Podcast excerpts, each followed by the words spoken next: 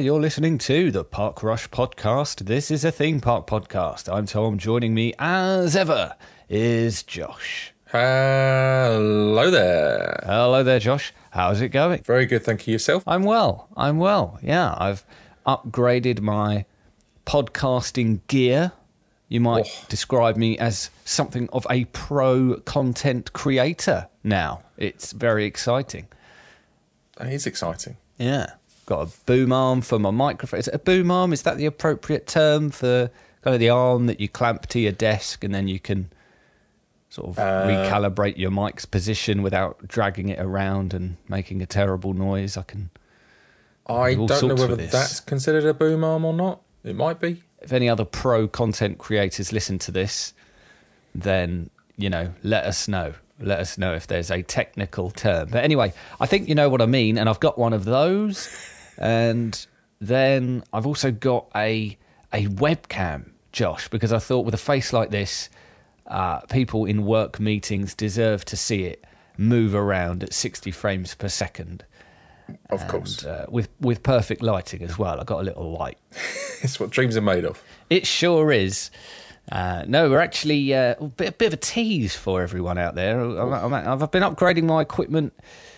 Uh, sort of, you know, we've got we've got some some new programming plans in the kind of early planning stages, I would say, and thought, well, you know, if these go ahead, if we if we get cracking on this, I, I might need some better equipment. So that's kind of the reasoning behind that. Just just putting that out there so uh, people can Yeah. start to speculate on what it is we're about to do. Spoilers: it's an OnlyFans. I, I'm sorry, but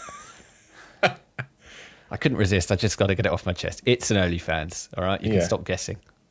Tom didn't think we was doing enough uh, work, you know, with his regular job and then this. So uh, he thought, why not add more to the pile and uh, start an OnlyFans?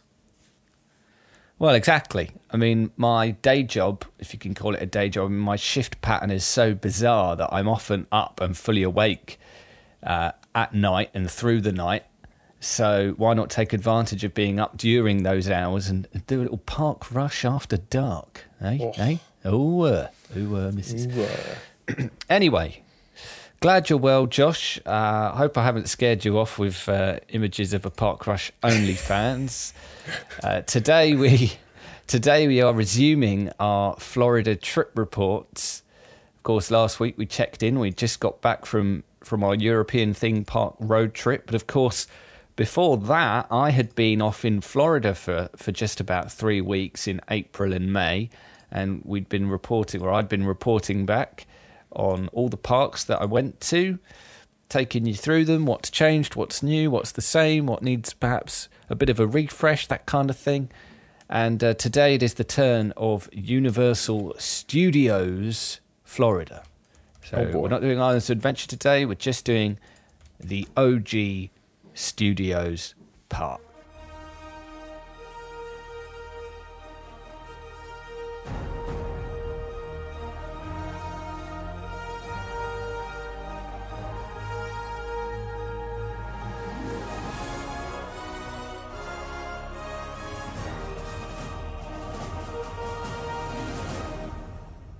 I guess, Josh, we'll crack on. Universal Studios Florida. What do you want to know? Where do you want to go first?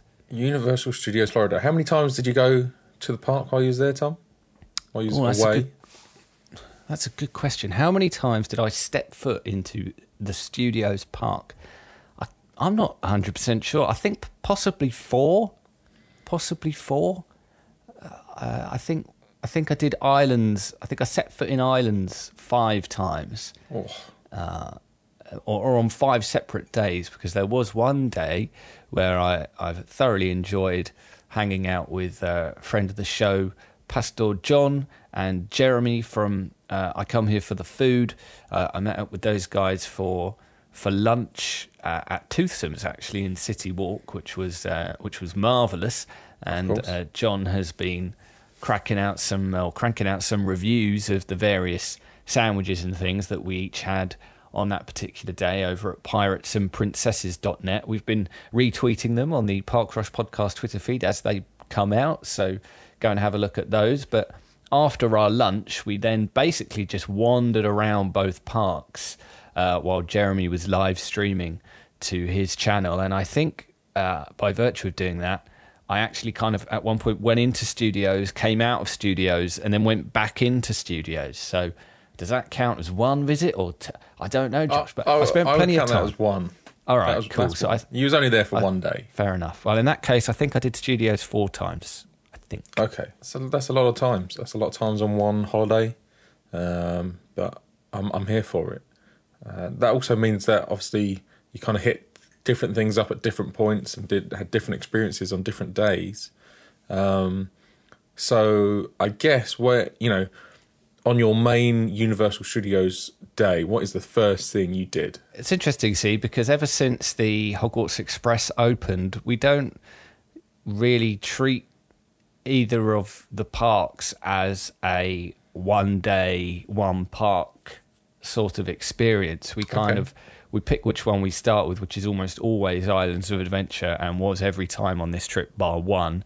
And we kind of potter around and sort of once we're getting close to kind of 11 o'clock, half 11, something like that, we'll go for our staple croissant moon breakfast in the sure. port of entry at Islands. And then we'll probably make our way slowly back round to Hogsmeade, perhaps, you know, tick off a few other bits and pieces on the way back round there and hop on the train and go over to studios and then basically do whatever we can while we're over there. It, it was a little bit different this time, I suppose, because the addition since we were last there of Velocicoaster and Hagrid's at Islands has somewhat changed the way that. Well, funnily enough, actually, it totally hasn't. We discovered that the best strategy, and uh, John and I talked a bit about this when we recorded a podcast while we were out there, but for me personally, as someone who didn't have early entry or anything like that, turned out the best strategy for doing Islands of Adventure certainly was actually to pretend that those two newer coasters just don't exist because everyone kind of rushes to them first thing. The early entry crew are definitely going there first. So if you go there first too at nine o'clock as someone who's, you know, one of these peasants who isn't staying on site, then you're going to end up queuing uh, yeah, the queues will never be longer than they are at that time of day, really. So by the time you've done them, if you do them first, the queues have also built up on all of the other rides. So uh, our, our, usual strategy was to actually just do islands as if it was still like 2016 and do right, like yeah. Hulk and Spider Man and, and that kind of thing. Uh, the one day we did start at Universal Studios, there was one day we did do that. Uh, we kind of went in with an open mind, to be honest with you. Uh, it was a late decision. It was kind of walking up City Walk, and then obviously it splits, and you keep going straight for Islands of Adventure, and you take a right for Studios. And it was just very, very apparent that day that it seemed like hardly anyone was going to Studios. uh, and not only that, but there was no early entry to Studios that day. It was opening at nine o'clock for everyone, whether you were on site or not. So we thought, well, it doesn't look that busy. There'll be no one in there yet building up queues for, for rides in the same way there is at Islands. So, you know what? Let, let's do Universal first today. We, we haven't done it really yet. We haven't given it a proper shake. And that was the day that we decided to do Universal first. Uh, and it, to be honest, it was a bit of a mess from there on out. So, oh no. Uh, yeah, in terms of which rides we talk about first, uh, it's kind of all a bit up in the air. I don't really mind, but on that particular day, we had a a bad time getting onto Rip Ride Rocket. That was a ride which, uh, despite park opening at nine, that ride was not ready at all to go until about quarter to ten. And yet, great. The the communication was so bad that we were just kind of standing in a queue, uh, and it felt to me like they knew damn well it wasn't actually going to open till half nine, quarter to ten. Uh, but it was kind of all under the uh, the sort of visage of technical issues. So you, you weren't sure whether to leave the queue or not. You know, it was one of those frustrating times where you thought, well, we've been here this long, we may as well stay. But all the while, you don't know how much more time you're going to waste. So that was very yeah. frustrating. Uh, do you think um, they should do something about that? Maybe uh, change the, uh, you know, the rules on what they say during that first half hour. Whether they say, "Hey, actually, this ride doesn't open until half nine, or do you, do you reckon that's mandated on them from high up to say oh, we've got technical issues? I don't really know to be honest, but we were in that queue for about 40 minutes I would I would say. And as as I said it was all just said you know technical problems. That was the only communication we really got to be honest. And then the reason I, I I've got it here and I, I tweeted this. I've got I did was doing Twitter threads every day at the parks and uh, we asked the ride attendant. So it was interesting. They held us outside the main queue for a while. Then they let us into the main queue. And then they held us at the point where you then go through and up the ramp towards the loading area. Uh, Yeah. And while they were holding us before the ramp, uh, we asked the guy at almost bang on half nine, just before, "Oh, how much longer do you reckon this is going to be? And he said, oh, about a minute, I'd say, which would conveniently take you to the round time of 9.30. So it was very hard not to be cynical about that. Uh, and of course, by that point, you know, you think, oh, we've got into Universal f- quite early. There's not that many people here. There's no early entry. Let's knock out some rides. We could get a lot done here in like an hour, an hour and a half. Uh, so to feel like you've you've lost all that time and, and had the strategy kind of ruined for you is frustrating enough. But then, of course, by the time you've been standing in line for half an hour, uh, potentially, as as was the case with us, a load of uh, Universal Express Pass uh, patrons have, have also started to queue up for the ride, and, and they're kind of obligated to let those guys on first. So it was kind of a double whammy uh, for those of us in the normal line.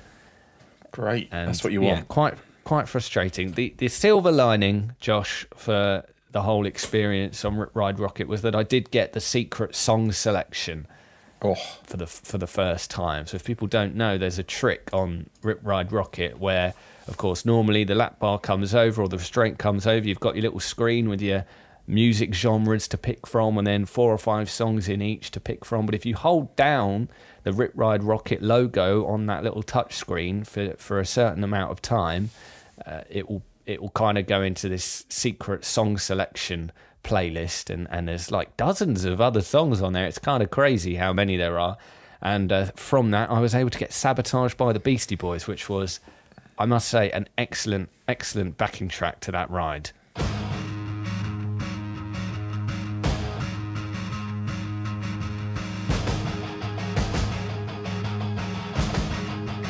uh, yeah. I think that's that is what I did the last time I went on uh, the ride was uh, sabotaged by the Beastie Boys. Uh, I think I've also used "Start Me Up" by Rolling Stones.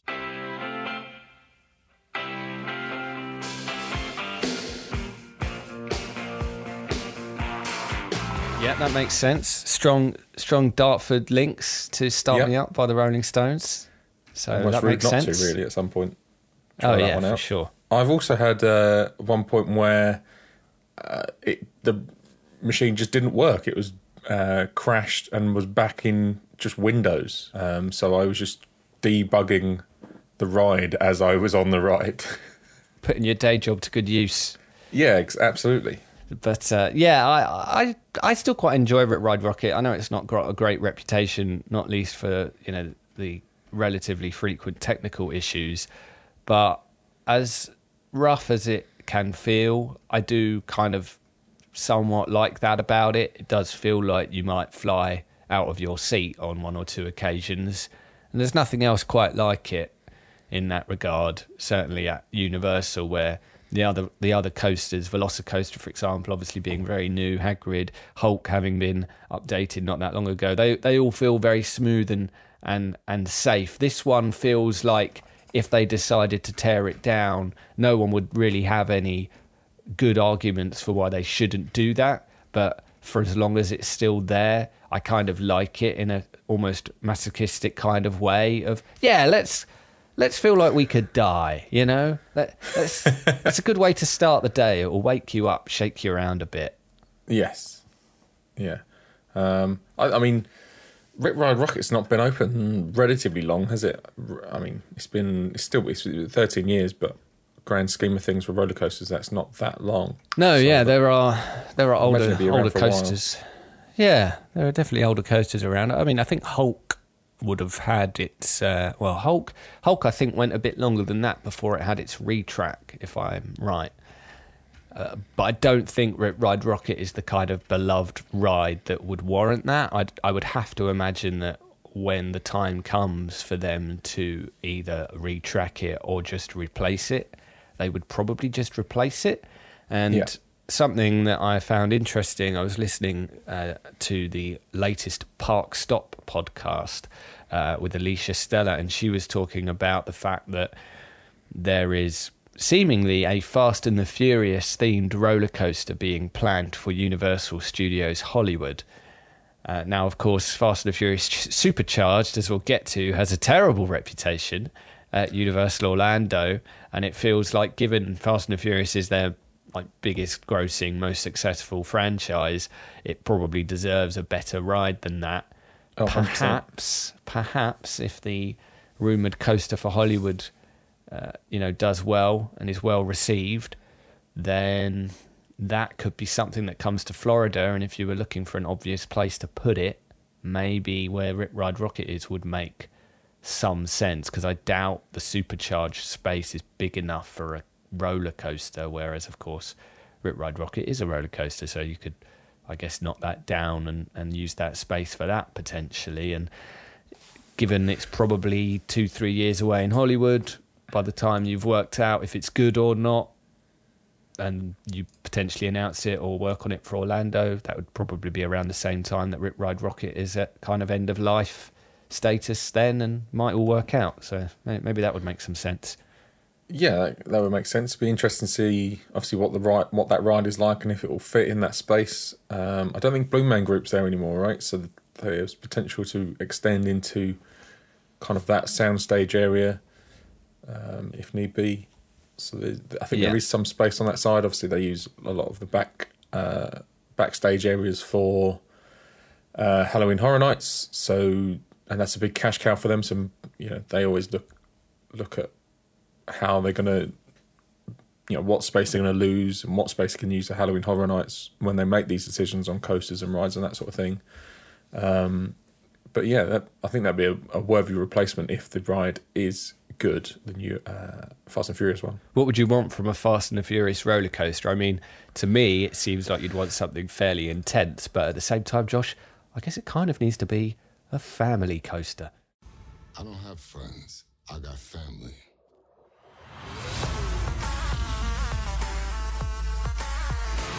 Yeah, I think you you well you, you've got to have a launch in there, right? You can't not have a launch, which kind of, I mean, it's Universal turning into the park of launch coasters at that point. But uh, You have to down a Corona before riding. You can have any brew you want, as long as it's a Corona. I would be up for of that. the it's part of the pre-ride checks. you make sure they make sure you got nothing in your pockets. They make sure you're tall enough, and then Yeah. you down a Corona. No excuses. It's like a what's that? There's like ride. I can't remember what ride it, and they give you like a, I like um, I kind of guess kind of like ET, right? They gave you give you that card, and they, uh, you take the card off you at you- as you. Uh, Yeah, they, they give you a bottle of Corona as you join the queue, and they uh, take it off an empty one off you. I, I'd be so down for that. That would be fantastic. I mean, Rip Ride Rocket kind of feels like you've downed a pint as it is. Yeah, So why not keep it consistent? it certainly needs a launch. I mean, you can't have a Fast and Furious ride without a uh, a drag race, so to speak. Yeah, that that that would make sense.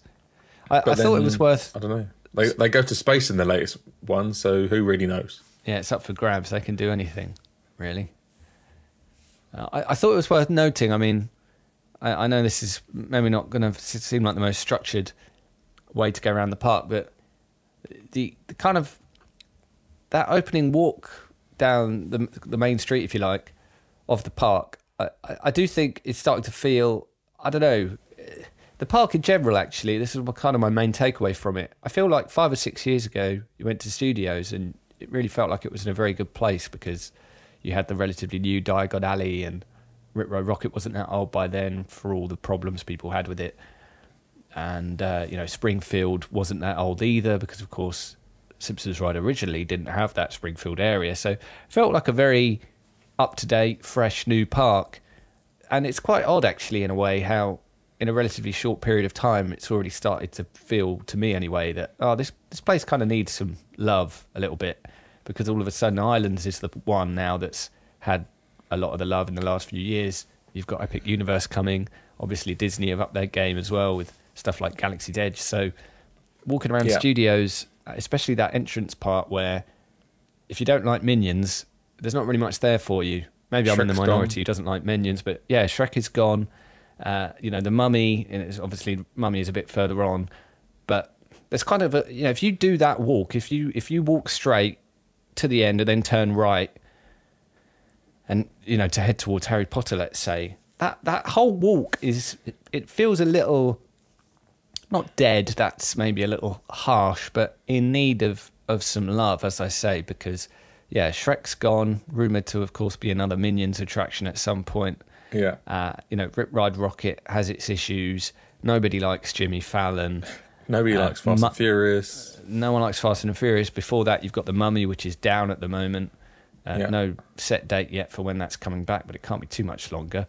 Uh, and then, yeah, then obviously, eventually, you do get to Diagon Alley, which is which is still excellent. But yeah, that whole walk is starting to feel a bit sad. I mean, The Mummy, of course, will make a big difference when that comes back, and, and Yeah, 100%. You know, we look we look forward to that. But yeah, Fallon, Fast and the Furious, Rip Ride Rocket to an extent, and you know, Shrek obviously being Yeah. gone right now means that a good chunk of that initial walk into the park is uh, there's not much to it right now.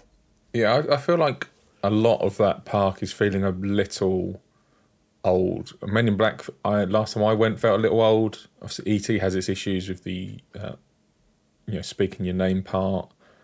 Um, does is the makeup show still there? Yes, the makeup show is still Okay. there. Yeah, looks absolutely amazing at night. By the way, I uh, on two occasions on this trip I stayed for the uh, nighttime celebration show on the lagoon in the studios park, and um, so got to see the park lit up at night, which I'd never seen before. And uh, the makeup show in particular is is beautifully illuminated. I, I took some lovely photographs. I really I really thought that looked good. And yeah, that- really we didn't do it this year, but that's a family favourite. I really recommend the makeup show there if you haven't done it before. Uh, but it's worth saying as well that you know that part of the park as well. To be honest, so if you come in the park and do a right instead of going straight, I do like that side of the park. It feels a bit quieter. I really like all the storefronts and everything. Yeah, But again, it does feel like they could be doing more with that space. Uh, it's worth saying, I guess, as we'll get onto whenever you whenever you want, that the Bourne Stuntacular is around there in the old Terminator 2 building, and that is outstanding. That is an excellent, excellent show, which I absolutely loved. But other than that, there's not a whole lot going on. Uh, the the old prop shop has just closed Yeah, of around there. course. I got Just- got in just in time to get some Ogre Vision glasses. phew. Uh, and there are some meet and greets as well around there quite often. Yeah, uh, with sort and- Simpsons characters and Scooby Doo and stuff. But And you can see the parade from there as well, right? yeah, which I believe may have also come to an end. I think I might have seen one of the very last iterations of that particular uh, parade, Oh. uh, which is I think primarily. Well, I was going to say primarily DreamWorks, but I guess it wasn't really. It was just kind of animated characters in general. You had some minions, you had SpongeBob. Uh, you may have had some DreamWorks characters. I can't remember now, but yeah, I, I, want to say that I'd read that that is now kind of over. Maybe they're going to come up with something new. I don't know, but yeah, for me, the highlight of that little bit of the park is is Bourne for sure. That is great, but then also the uh, Central Park crepe stand, which was new uh, to me, and uh, I went there twice. Go on and then. Had, had Tell us more about this crepe place. times. Oh, Josh, I could go on for hours about this crepe place. It was gr- it was great. It was really, really great. So uh, yeah, they have a kind of ever changing menu, if you like. First time I had a savoury crepe, uh, which was a uh, a plant based option.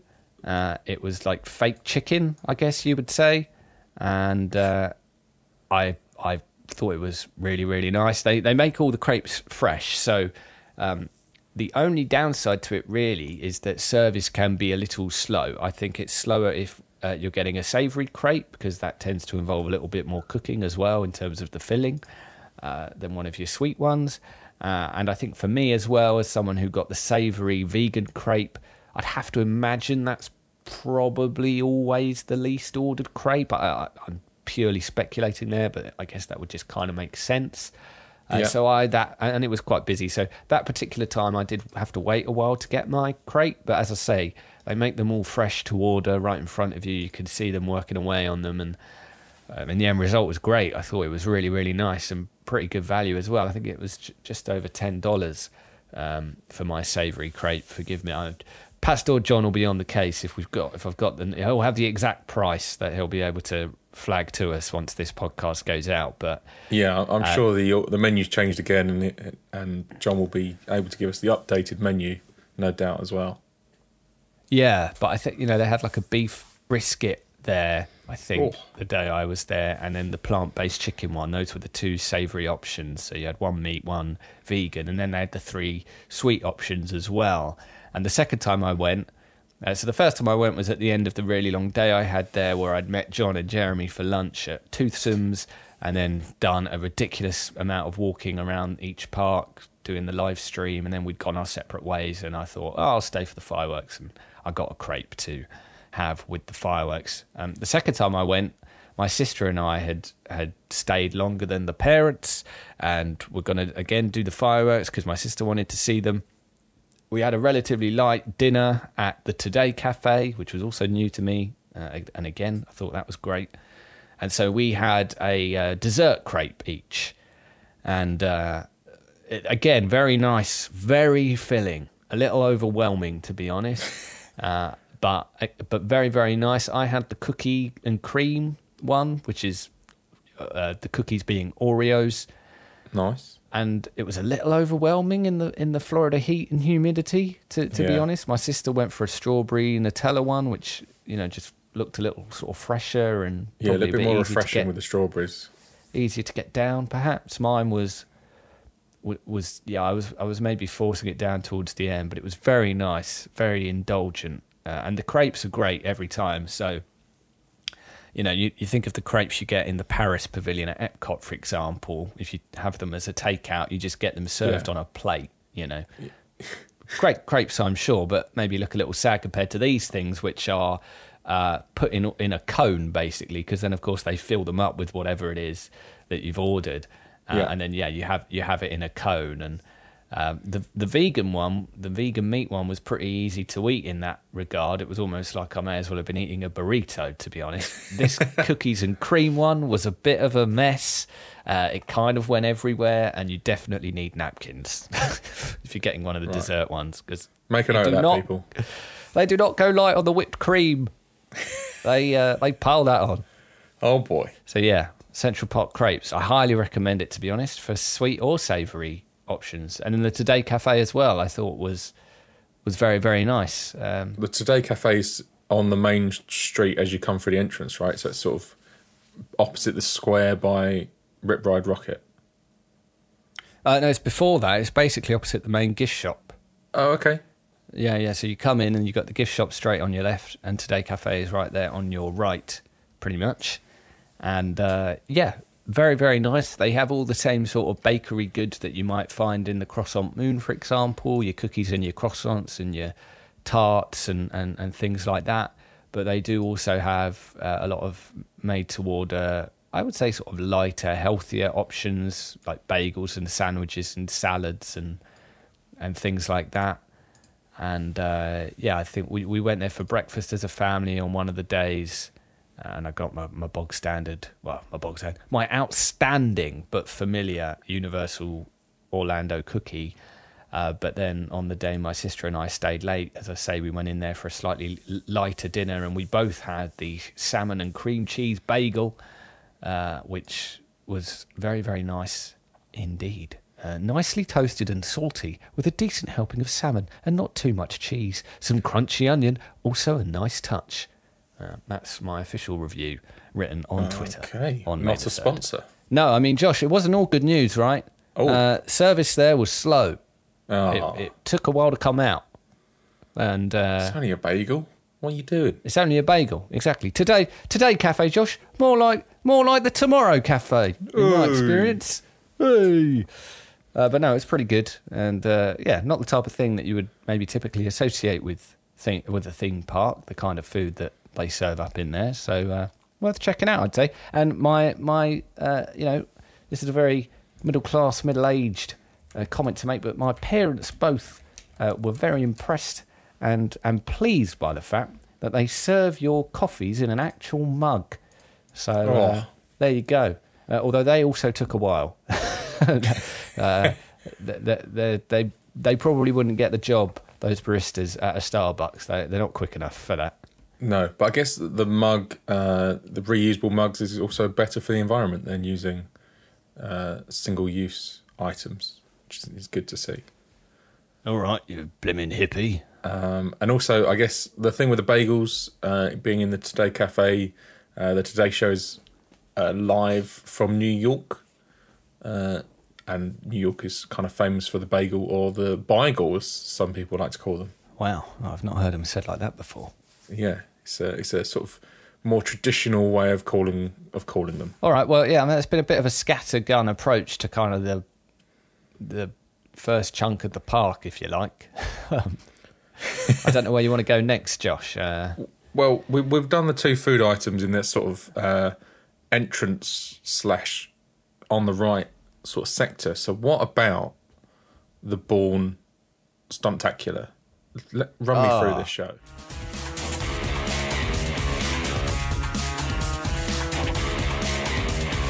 Well, I mean, uh, one, the first thing I'll say is if there was anywhere we thought we might get COVID over the course of this trip, then being held in the Bourne Stuntacular holding area before, after you've gone through the queue, but before you've gone into the auditorium, they just kind of hold everyone who's going to go into the show in this Yes. one room. And uh, I mean, my dad and my sister did fall somewhat ill a few days after this. Thankfully, it wasn't COVID at the time, um, but th- that seemed like a place where germs would spread very easily. So uh, may- maybe be wary of that. I don't know. I mean, you know, if you if you're cautious at all of of you know wanting to pick up a virus of any description uh, while you're out and about these days, then do be aware that you you are held in this this room, this very tightly packed room with hundreds of people. Uh, Yeah. If you decide to do the Bourne Stuntacular, uh, but once you're through that, did take a while as well, by the way, and communication wasn't really Yeah. there. It was just I kind guess of that- we. This is the same holding area as was there for Terminator uh, when Terminator was there, and there was a balcony, and, and the quote unquote host of the tour for the Cyberdyne Systems uh, factory uh, used to stand up on a balcony and sort of give you a bit of a, a talk before you went into the uh, auditorium. So it was a bit of a pre-show, as it were. I don't know. Do they still do an element like that here?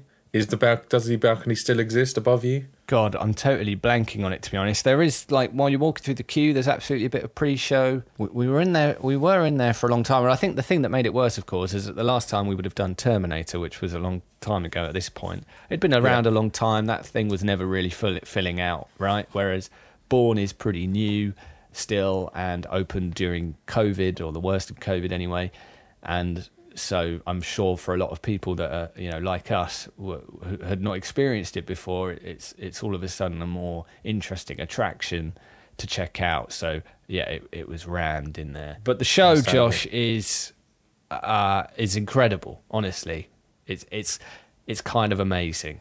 Like I remember talking about it before it opened on the podcast, and um, I think we were both kind of not not baffled. I, I think that's probably a little harsh, but I don't know. It felt like a weird time to be opening a Jason Bourne attraction, right? I mean, it's it's not really been a big hitter in the cinema for for quite some time, and you Yeah. know, I don't think there's anyone who kind of walks around identifying as a huge Bourne fan, uh, even in the same way as people walk around identifying as like a Bond fan or a Mission Impossible fan. Like either of those would have would have maybe made more sense, but to be honest, it really doesn't matter that this is Bourne or not. It's just a really well done stunt show, which.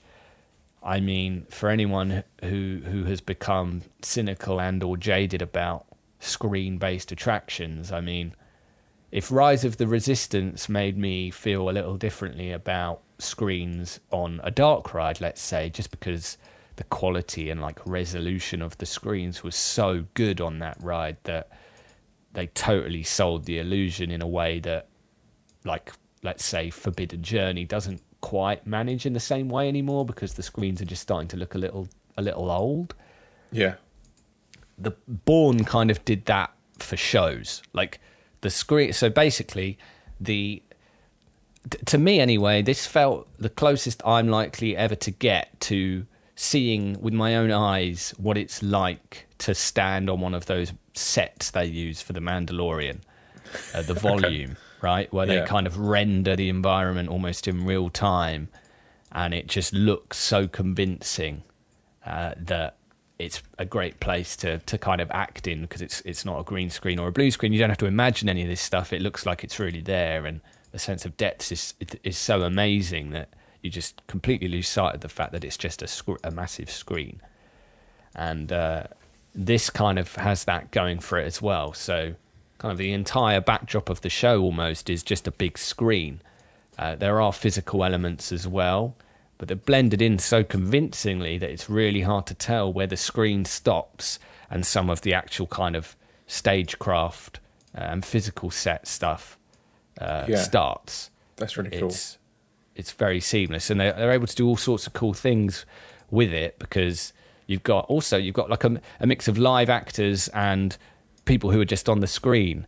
There's a scene right at the start where Bourne is having a fight with a guy who is also really there, but then they're kind of being watched by a group of people who are kind of like cheering them on in this fight, this street fight, and they're just on the screen, a lot of them. But it's it's actually quite hard to tell who's on the screen and who's on the stage, and uh, I mean all the kind of fisticuffs and stunts are you know top of the class if you've seen stuff like the Indiana Jones stunt spectacular and the way they sell the punches and everything. All that stuff is just as good here, but like it's interesting, right? Because we talked about Indiana Jones at Hollywood Studios on that trip report and how scaled back that now feels, whether for cost cutting or COVID reasons or whatever.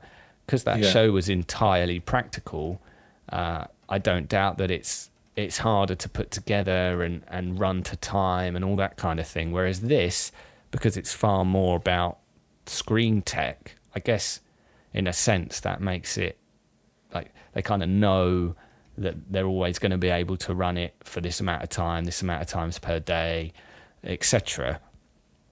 And um, it kind of feels like the next generation of this kind of show, like it's done so well. I mean, they're able to do slow motion in a live action stunt show, or like the illusion of slow motion. Like there are so there were so Wow. many moments where like our jaw was just on the floor, and like my dad kind of turned to me multiple times, just being like, "This is damn incredible." I was like, "You're right, it is." That's really awesome. Yeah. There's there's like a car chase scene where there's like one car that's on the stage, but then the other cars are on the screen. But it totally sells the illusion of the car on the stage also driving really fast. And there's like a scene where he's on a motorbike being chased around at night and jumps off the motorbike and hangs from a lamp post and kicks a guy in the face. And I mean, yeah, I, I, I I can't speak highly enough of this thing. Like, I went in really not knowing what to expect, which, as Pastor John reminded me, was because I'd totally forgotten that Pastor John has been on this podcast before, uh, singing the virtues of this attraction when it first opened. He came on and told us about how great it was. I'd forgotten about that, so I went in thinking, ah, oh, yeah, no, we'll see it. Jason Bourne, and came out and ch- changed my life, Josh. Well, I mean, what more could you ask for, really? Um, I know, Um, right? cl- I, I, uh, clearly, it's like taking, you know, because a lot of that tech was in there for Terminator, but obviously, Terminator was really quite old by the time it ended. So it's clear to see that they've taken it to the new next level. And actually, it sounds like uh, Fast and Furious Supercharged could learn a lot from this show. Actually, yes, that is that is a very good point. You could make a very good Fast and Furious attraction with this kind of technology, I would imagine. And uh, yeah, it's kind of wild, right? Like as I said at the top here, Jason Bourne feels a bit like, with all due respect, who really massively cares these days. Fast and Furious is a is just an, an absolute behemoth of a franchise right now, whether you like it or not. And you know that's got itself one of the most hilariously bad attractions in the history of the park. Uh, whereas Bourne, you know, has got himself this, I would say, sort of standard setting stunt show with the kind of screen tech that Supercharged would love to have. Yeah. So I'd be interested to see whether it's Universal or someone else kind of take this concept and run with it and see what they can do with it because uh, it's extremely good. It's extremely good.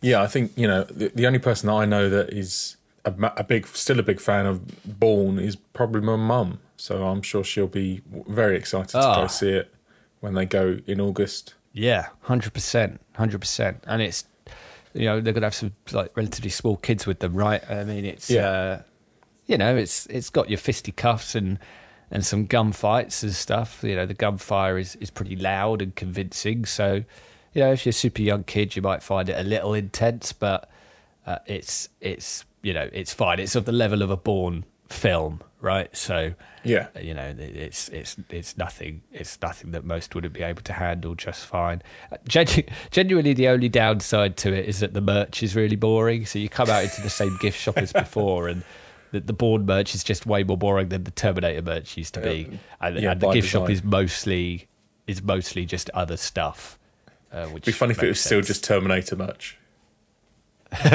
Yeah, yeah. I mean, that would probably probably be better to be honest. But yeah, I mean, look, um, it says a lot really that the Terminator show, the screen elements of that were 3D, and yet in terms of kind of making you feel like you're really in this place watching this stuff happen, these totally non 3D screens are way way better.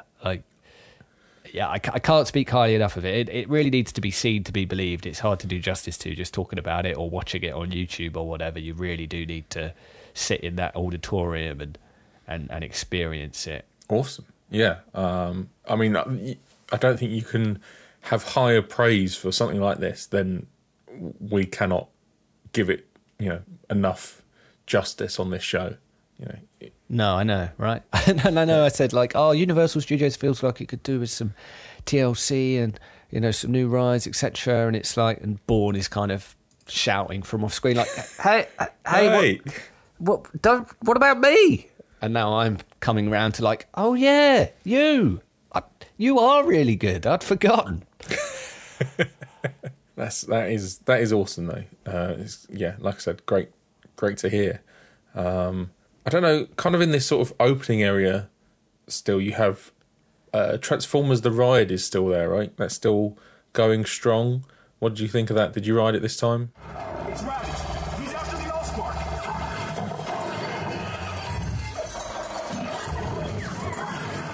Yes of course yes. I had a very interesting experience on it the first time i went. So uh, on the day i met up with john and jeremy and we'd gone our separate ways i kind of had a bit of time to kill in between my crepe and the fireworks. So i went on terminator and it got stuck. It broke down multiple times Oh, while on the ride. So it all just came to kind of a shuddering halt. The screens went off pitch black. Uh, it was kind of weird because it then on multiple occasions tried to kind of stutter back into life and you just occasionally got optimus prime being like freedom and then it all goes quiet again I'm like oh. you know, megatron and it, it was really funny and uh, I, I I've been on rides that have broken down before, but this was the closest I got. Like I definitely thought, oh, someone's gonna have to come and get us. Like I'm gonna get to walk around a broken down ride. This is good, and unfortunately that never happened. But I kind of gave up eventually, and just the ride started to the ride vehicle started to go through the motions just without the screens and the sound. Yeah, that- so that was also quite funny. And then eventually, like just occasionally, it would spurt back into life as you were on your way back out of the ride. But uh, yeah, it, it went wrong to the extent that they gave us a free express pass on the way out, Okay, that's that's not bad. which I which I held on to for a long time. We won't talk about what I used it on until we do the Islands of Adventure trip report next week. yeah, But uh, I did also get to do Transformers in its actual proper state uh, on another day, and uh, you know it is what it is. It's still the same ride. There's nothing to report, to be honest. It's uh, it's it remains the best Transformers movie that anyone's ever made because it turns out it's the perfect length for uh, crashy bashy nonsense, and Yeah. anything longer than that is is really pushing it. Let alone the movies being what are they two and a half hours a lot of the time. I mean, Yes, it's My- far too much mayhem for me. Yeah, hundred percent, hundred percent. And just to be clear, I'm talking main track. Like Bumblebee's really good. I'm not knocking Bumblebee. So when I say this is the best Transformers film, I mean this is. I mean to be honest, it might also still also be better than Bumblebee, but Weren't they meant to be making like a sequel to that? I don't know, Josh. It would make sense, right? But Hailee Steinfeld is is a busy lady these days. She's in demand. So Yeah, all the films, uh, her musical career, all of the she's, things. she's a Marvel lady now. yeah, She ain't that got, she ain't got no time to for twenty years of her life to Marvel now. Yeah, she hasn't got time for an ET spin off or an ET rip off like Bumblebee is. but, y- you know, that would make a fun ride, right? You could do like a, t- a Transformers ET hybrid starring Bumblebee and Hailee Steinfeld. I'll be up for that. Good to hear that Transformers: The Ride is is the best version of Transformers you could possibly have. Um, you mentioned ET. Uh, how's that still? Does that still hold up for you uh, all these years later? So a bit of a nostalgia trip on this ride, so it plays into that a fair bit.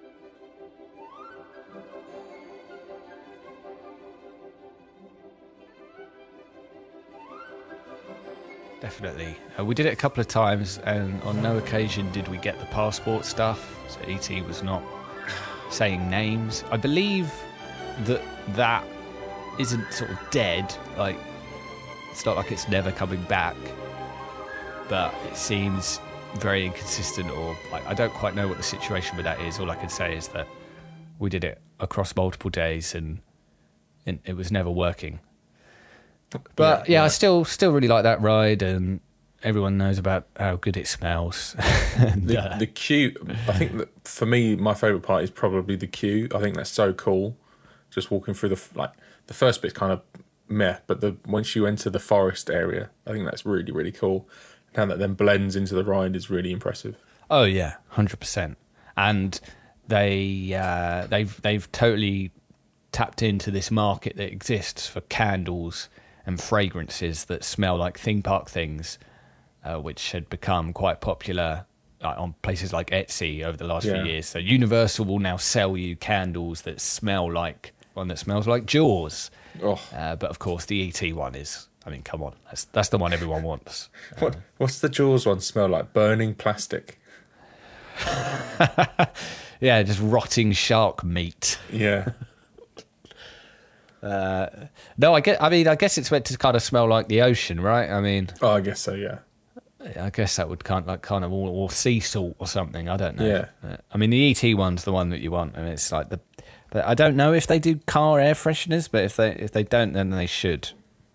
I, I'm not sure how I'd feel about burning a candle in the car, but if my car could smell like the ET ride, that would be great.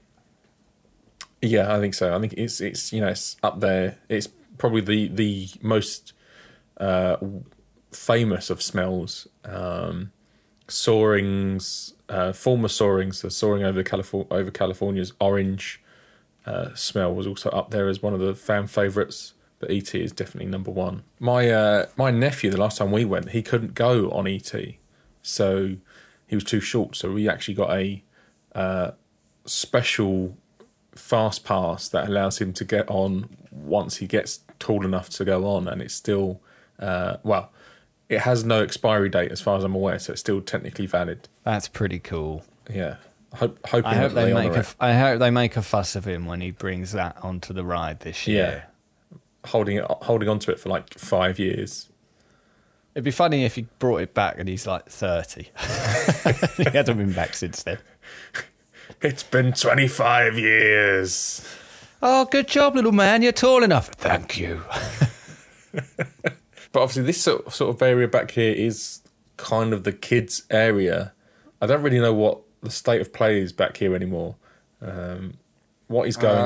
Uh, well, the animal show thing was not happening. Okay. You've also got what have you got around there? Fi Fievel is it? Faisal? Fievel, the mouse. what's his name? The playground. You know what I mean? Oh yeah, Fievel's playground. Yeah, and like Yeah. the, the Woody Woodpecker is still there, and there's now a dedicated area for a DreamWorks meet and greet round there as well. So you'll see like Madagascar characters. That's also now where Shrek and Donkey will hang out, rather than round the corner from Shrek 4D. Oh. Um, but you know the rumours persist, don't they? That Kid Zone is on the chopping block. But Kid Zone, Kid Zone's been on the chopping block for so long; it's had an axe hanging over it for a very long time. It feels like they've taken the swing a couple of times and then pulled back at the very last minute. Yeah, it's teasing. Uh, yeah, you know, if if if Alicia Stella's on the money, and she pretty much always is, then it seems like the most concrete plans for what to do with that have been to turn it into Pokemon. It just seems like they're probably not going to do it until Super Nintendo World is open at Epic Universe, and then they'll build out Nintendo at the other parks from there. Which I totally get uh, uh, why they would do that, but at the same time, it is a shame because Kidzone just has for so long felt like it's on borrowed time and you Yeah. know, if you feel like you know what you're going to do with it, it's just kind of almost arbitrarily waiting just so you can say that Mario came first. I don't know. I just feel like get on with it, you know. Just Yeah, just, just- do it. Just do it. Yeah, I think But it is Pokemon what Land is would be really now. cool, and a marked improvement over the kids area that's currently back there. Yes, definitely. Definitely. And I'd imagine that yeah, like I say, I'm sure Alicia Stella is on the money and that is probably what will happen. But not until the the latter stages of this decade, if we make it that far. What, who knows? Yeah, but I guess as we're as we're sort of heading this way around uh, the lake, uh, the next area you come to is uh, Springfield, right?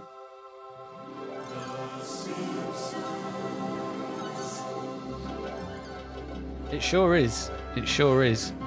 Not a ton to report from here, to be honest. Uh, you know, if people that don't, people haven't been there before, I will say that Springfield as an area is great. I think it's really well done.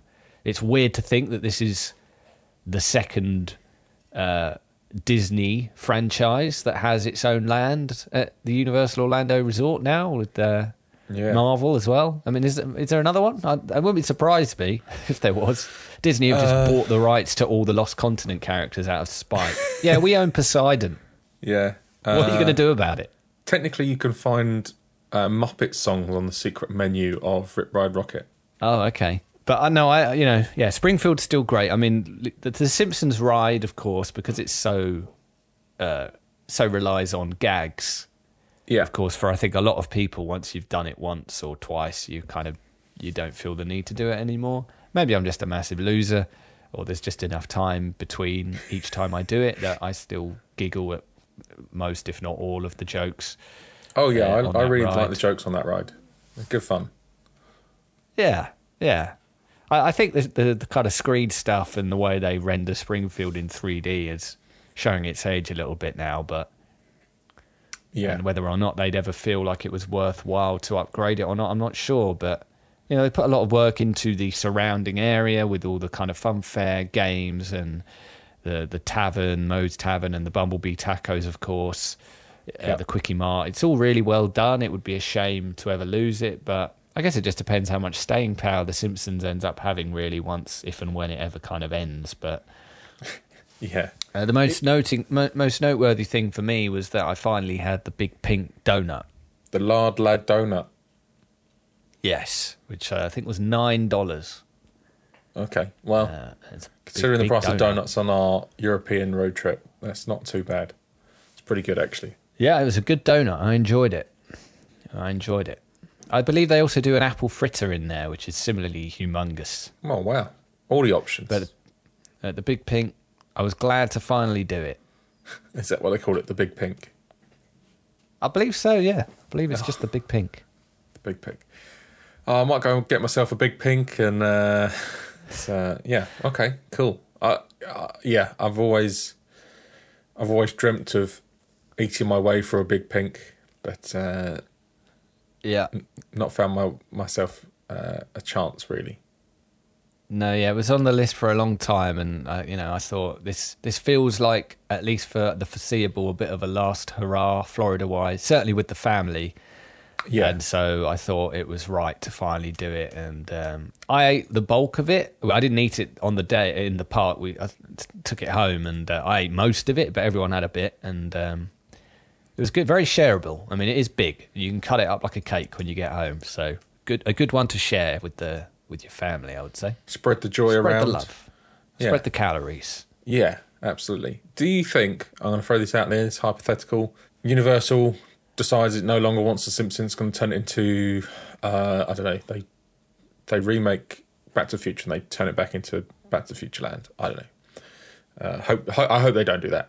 But do you think that Disney does anything with The Simpsons in their parks? That's a good question. I don't know. I don't know if there's an obvious home anywhere for the Simpsons at the Disney parks. I think if they were, if Disney were looking to utilize the Simpsons somewhere, it would be use them to sell different experiences or you know food around the parks. I don't know. Maybe they'd use them in a similar way to the way they use the Muppets. Yeah. Uh, I don't know. I, I I don't I don't think anyone out there. I mean, Star Wars has become, for better or worse, now. I think people do think of Star Wars as a Disney thing now because it's been a massive part of Disney Plus since it launched. It's in all the parks. It, you know, there's a very clear, I think, divide in what people think of as George Lucas Star Wars and and what Disney have done with Star Wars. Yeah. Whereas with The Simpsons, I don't know, maybe I'm wrong. I can't imagine there's anyone out there who's like, oh, yes, Disney's The Simpsons, you know? I just don't think it's synonymous with Disney in the same way that Star Wars has become. So I don't really think they would massively be clamoring to use The Simpsons in their parks in the same way that I'm sure they'd love it if Universal gave up Marvel. Yeah. Uh, I don't think I don't necessarily think I don't think Universal will give up Marvel for sure, and I don't No. think they in, they'll be in a rush to give up the Simpsons. If, you know, if, if we if we think if we're pretty sure that Kid Zone is going to become Pokemon, then that surely is the next big project for studios. So if you're looking to replace the Simpsons, you're probably talking 2030s. Now I might be totally ignorant about oh, well I am totally ignorant about the specifics of the contract. Maybe there's an expiry date that totally throws that idea out of the water. I don't I really don't know, but that's just me from just that's just me assuming that Pokemon is the next thing that they look to do. The Simpsons would probably be something that comes after that because I don't think you would do them both at the same time because then you've got a massive chunk of the park which would just be a you know shut off dig site. Yeah, for sure. Um, and I, I don't think The Simpsons goes unless they have a worthy replacement for that area, right? That, that Simpsons will probably stay Yeah, and it's until they find something else. it's it's worth saying as well that they've they seem to very much be turning that kind of main street into a very minion heavy area. Like obviously you've got Minion Mayhem, the Shrek replacement is rumored to be that Villain-Con kind of attraction. And, Yeah. and then the Monsters Cafe at the end of that strip is also uh, thought to be turning into something Minions related. So you- you've got your kind of irreverent, bright, colourful cartoon area there. You, you're going to have Pokemon probably Uh, to replace the Simpsons with. I mean, they're almost. I mean, what what else would you put in that Simpsons area that you know? Would it? Would you also feel feel like it needed to be uh, some sort of animated franchise or not? I don't know. I guess not, right? Because it replaced Back to the Future, which very much wasn't wasn't that. But yeah, I guess we'll wait and see. I don't know. I don't think it will be anytime soon that they get rid of the Simpsons. Turn uh, the Simpsons ride into a Hanna Barbera ride. Oh, baby.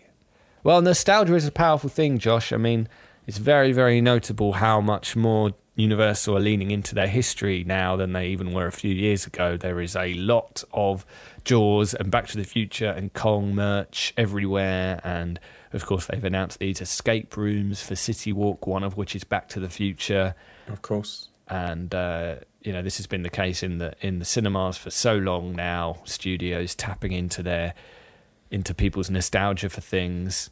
You know, we've seen it this year already with Top Gun, for example. So I'm sure Universal could absolutely leverage that sentiment in a theme park. And if they said, we're bringing back Jaws or Back to the Future, people would absolutely lap it up. So Yeah, maybe maybe that'd be quite cool if like uh, you almost make that into a a ride building that they just kind of alternate through different. yeah, they could.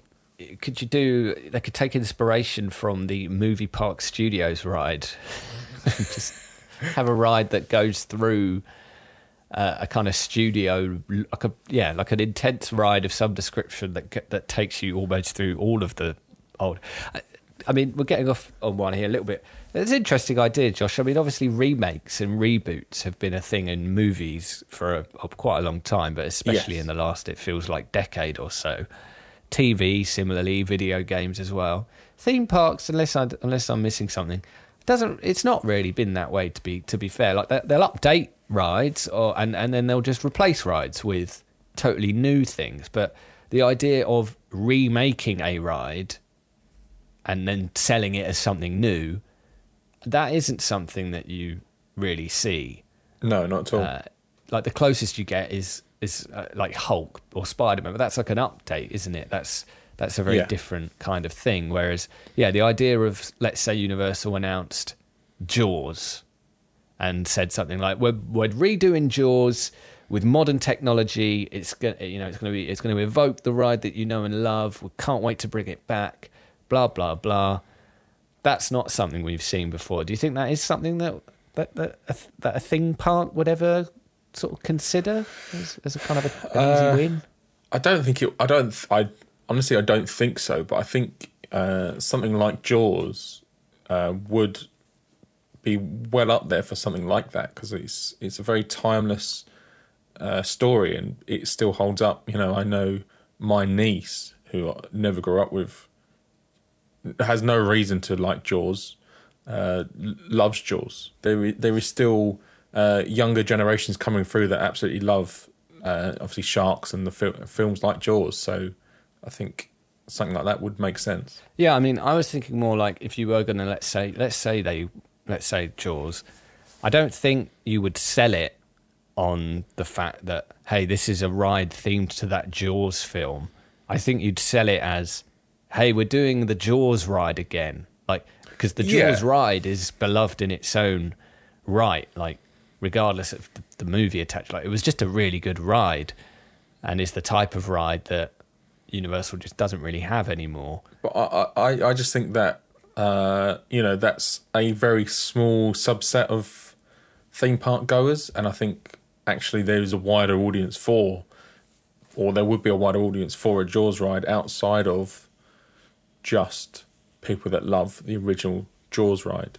Um, You know, they're they're big on putting their their IP on everything, rightly so, uh, and so I think you need a bigger attra- bigger draw than just hey we're bringing back that ride. It'd be hey we're bringing back that ride, uh, and also hey to all those folks that love Jaws that didn't know really about the ride. There's a new Jaws ride. We're going to need a bigger draw. uh, yeah. Uh, should we head round to Men in Black, I guess?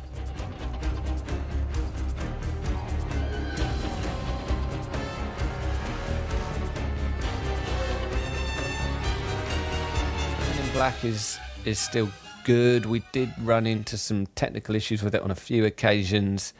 Uh, it broke down on Oh, during two attempts to get on it. Uh, one where the queue and, and the queuing for Men in Black was a little bit all over the place. There's a there's a, after the fake elevator and you you you're walking through the facility. You go past the prawns in having their coffee in the break room.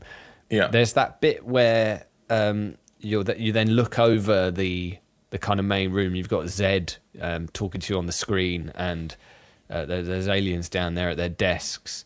And yes. the the queue for some reason has it almost splits and then comes back together again, and the, the queue jumpers uh, absolutely take advantage of that, and it all becomes a bit of a mess. So that's the first problem I have with the Men in Black queue. Uh, You can and then solve yeah, that. as you you can solve the issue with just putting some chains across those walkways, right? Because it's well, you would have thought so, but they weren't there. yeah, Uh, and then yeah, it broke down for us uh, on two separate occasions. Uh, one time we got stuck uh, in that room where you first start to see the safety video, and they've got like the Men in Black props behind the glass on the shelves. oh yeah, We were stuck in there for a while. Oh And then there was one occasion where we got basically right down to the loading area and then it stopped as well for a little while. So, yeah, maybe bad luck, maybe a sign that it's getting old, I don't know. But uh, still fun. I think you're right, it has aged in certain aspects. Uh, but I don't know, I think it might still be my favourite shoot 'em up ride. I, you know, I do like Yeah. how you can control the ride vehicle in Buzz, and I do like the 3D effects and whatnot, and the slightly more competitive edge that you get on Midway Mania. But I like how practical Men in Black feels, and uh, the the way it kind of turns itself on its head once you get out of that training area, and then you it opens up into something more real, you know. yeah. and it's probably the one that I'm best at. I get my best my best shooting game scores come on Men in Black. Um, yeah, I think it's probably my favourite as well. I think it just needs uh, a little bit of TLC. I think it just needs a bit more, bit of bit of lick, lick of paint, and it'll bring it right back up to uh, what you want. Yeah, I mean, do you think Men in Black is another thing that is on in any way on borrowed time? I mean, I, d- I don't know, right? I guess it's too early to say if Will Smith, for example, is at all damaged by what happened at the Oscars, or if that just kind of gets forgotten about.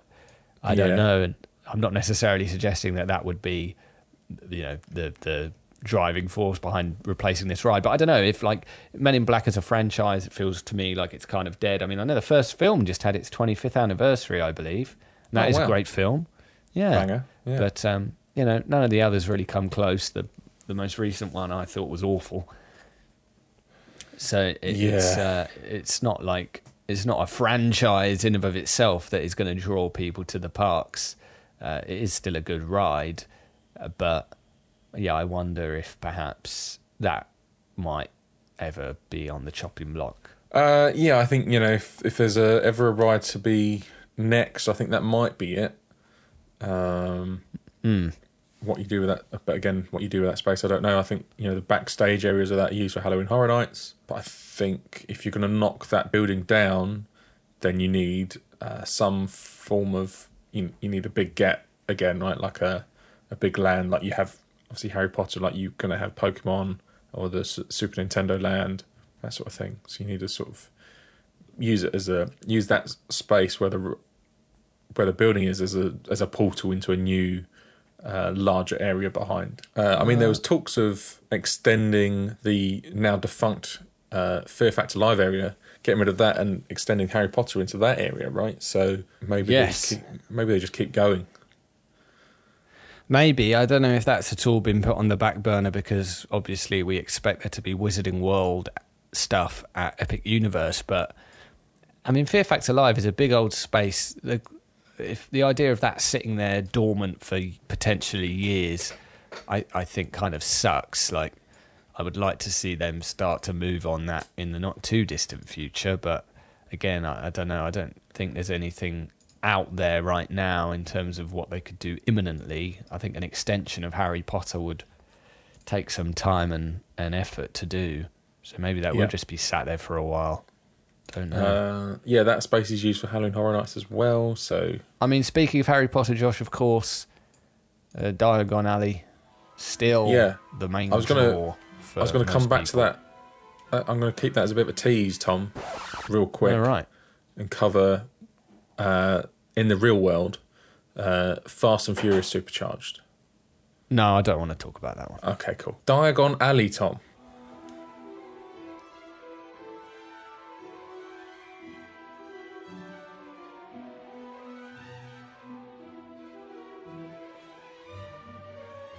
Yeah, this is uh, this and Hogsmeade are the closest I, I would say you ever get to feeling like you're in Disney at these parks because you can't move. it's just like you walk in there and everyone feels like they're on top of one another. Everyone is dawdling around, taking selfies and photos in front of the bank, waiting for the dragon to breathe fire. into the really crammed shops, coming out, queuing for ice cream, getting drinks. It's it's chaos, Josh. It's chaos. Yeah. Um, actually, you, you, you say that sort of thing. I saw a really cool video earlier today of someone who suggested waiting uh, until kind of late at night when there's a storm going on. The uh, dragon still breathes fire, so you can get a really great uh, shot of the dragon breathing fire while there's a thunderstorm around you. don't get me wrong, as busy as it is, uh, you know, let me take the hat off of the guy that's been here quite a few times, put the hat on of someone who's coming for the first time. It's incredible still, like the, the theming, the attention to detail. It it really is incredible. I do think still that it's the best theme park land that Universal in Orlando certainly have done. Yes, really, uh, it's truly impressive.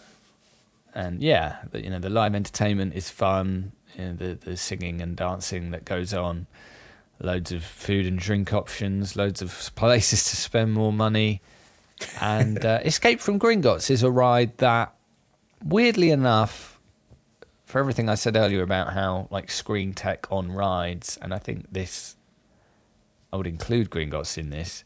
Uh, it can sometimes not age brilliantly, and uh, you know when you compare it to the most modern uh, rides with with screens, again like Rise of the Resistance, they they look all the more kind of old. But despite that, Gringotts is a ride that has kind of grown on me in a way. I don't I don't quite know why. I, I, I think the coaster portions are actually really good, and uh, I, I'd forgotten Yeah. quite I how think- intense some of that ride can be. Yeah, for sure. I think the coaster elements there are kind of let down a little bit by the screen elements, in my opinion. Um, Yeah, I, I I do agree. I, I actually think that the screen stuff, weirdly enough, gets better as the ride goes along. I think the opening scene where Bellatrix turns up and casts a spell on you that makes you topple down into the vaults. That hmm. looks that's hard to see. To be honest, it's it's kind of hard to see what's going on. yeah, And then you have like the bits with the trolls that come right up at you and, and toss you around a bit. Again, I don't think that looks fantastic. And then you have like the scene with the dragon looks okay, and then but for me the best of the screen stuff is is when Voldemort shows up. I actually think that stuff looks okay, and the the three D is quite effective as well. Like it's quite it's quite it's quite intimidating seeing him standing there, getting quite close to you and waving his wand around, talking about how he's going to kill you all, and yeah, that that stuff I think is quite good. But yeah, I think the the majority of the screen stuff on that ride looks a little old, but some of it's still okay. But like I said, the coaster stuff I think is good. That initial drop where the track tilts you forward when Bellatrix is casting the spell, I think is especially good. And uh, and then the kind of launch, if you like, for lack of a better term, at the end as the dragon quote unquote pulls you out by uh, on the chain yeah, uh, is also quite good. Yeah, for sure. And I, I really like uh, the queue. Once you get into the uh, Gringotts, I think the queue is really cool. Yeah, it is. We did have one occasion and- where it uh, where it broke down, and the communication in terms of what was going on and how much longer it might be wasn't great. Uh, we kind of got stuck in the Bill Weasley pre-show room, waiting for the doors to the lift to open for Oh, wow. a really long time. I've Yeah. never experienced that before. So uh, yeah, it still racks up some big queues that ride. So I think if you are doing a universal, and you know this is what in some ways made the ri- rip right. I mean, it feels like a long time. This podcast run quite a way here, but people might remember about an hour ago I was talking about Rip Ride Rocket and how frustrating it was that that broke down and set us back a bit at the start of the day. Um, that felt all the more annoying when we then got stuck in this Gringotts queue because it felt like this didn't need to be the case. You know, if Rip Ride Rocket had been up and running at nine as advertised, we'd have been round here and wouldn't have had this problem. So, if you want to do Gringotts with a with a short queue, I would go there first because, as I said, I think the majority of people rocking up to these two Universal parks these days are going to islands first to do Hagrid and Velocicoaster. So basically, everything else is, I I think, unless you've got early entry, actually worth prioritizing at the start of your day because that will be when most people are queuing for those two new rides. So Yeah. what you want to do is do them do these other do these older attractions first because then later in the day everyone who went and did Velocicoaster and Hagrid first thing they've all moved on and are filtering around the various other rides and they all start to build up their queue lines. So if you haven't got early entry, I would say Gringotts, Spider Man, Hulk, these kinds of previously most popular rides, you should do those first, I, I would suggest. That makes sense. I guess that's everything, Josh. I mean, like I said, Yeah. I, I got to see the nighttime celebration for the first time, which is a sort of lights and fireworks and water show, I guess, on the lagoon. It's primarily lights and water, so uh, you know, water fountains shooting up from the lagoon in various shapes and patterns, and then they kind of project scenes from films from the rides at the park. So you'll get like trans- a Transformers section, a Jurassic World section, a Harry Potter section, etc. As someone who is very easily entertained by music from films that I like, I enjoyed it just fine. If you play Jurassic Park music to me on a really good sound system while I watch scenes from the movie, I, you know that's kind of enough for me, I guess. It's uh, it's fun enough. I'd recommend it if you've never done it before. If your family uh, managed to make it that far into a day at Universal, it's it's worth seeing once, I would say. And uh, yeah, the fireworks are all right, but you're there. You're there to see Jurassic Park beamed onto some water while John Williams does his thing.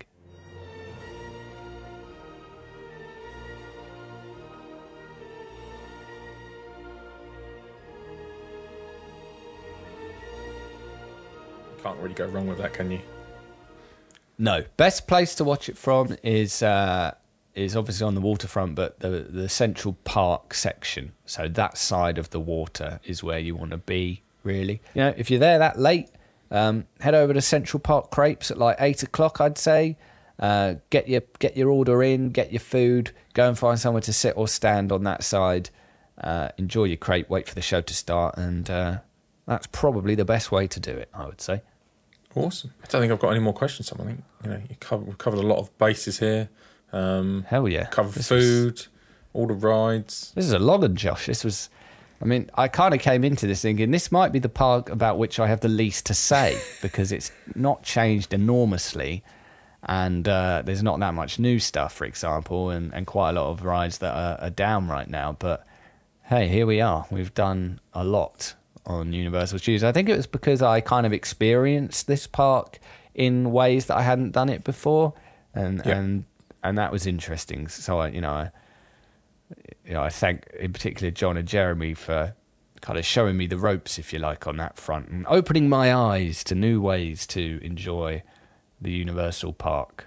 Uh, still a good one, still very enjoyable, as as much as I think it, it could do with uh, some love, which I'm sure it will get. It just might take a little while because, of course, there's a whole new theme park coming in a couple of years. Looking forward to that uh, wholeheartedly. Uh, next week we'll do Islands of Adventure, uh, the other Universal uh, Florida theme park here. Uh, but until then, everyone, take it easy out there. You can keep up with the show. Uh, links.parkrush.com. That's where you'll find all our socials and whatnot TikTok, Instagram, etc. Uh, lots of stuff going out on the YouTube channel at the moment as well. Uh, video game uh, Let's Plays and live stream archives. Beastie Boys in Florida, the vlog series from 2011, where we look back at Josh's holiday. Uh, that is coming to a close. There are two episodes left to come. And then um, the Euro Rush vlogs will start to release, which I'm very excited to see. So uh, yeah, subscribe to the YouTube channel, the Park Rush YouTube channel, to make sure you don't miss those. Uh, and if you want to get in touch with the show, the best way to do it is to tweet at Park Rush Podcast or email podcast at parkrush.com. Uh, I think that's everything. Uh, as I say, take it easy, stay safe out there, and we'll see you next week for Islands of Adventure. Goodbye. See ya.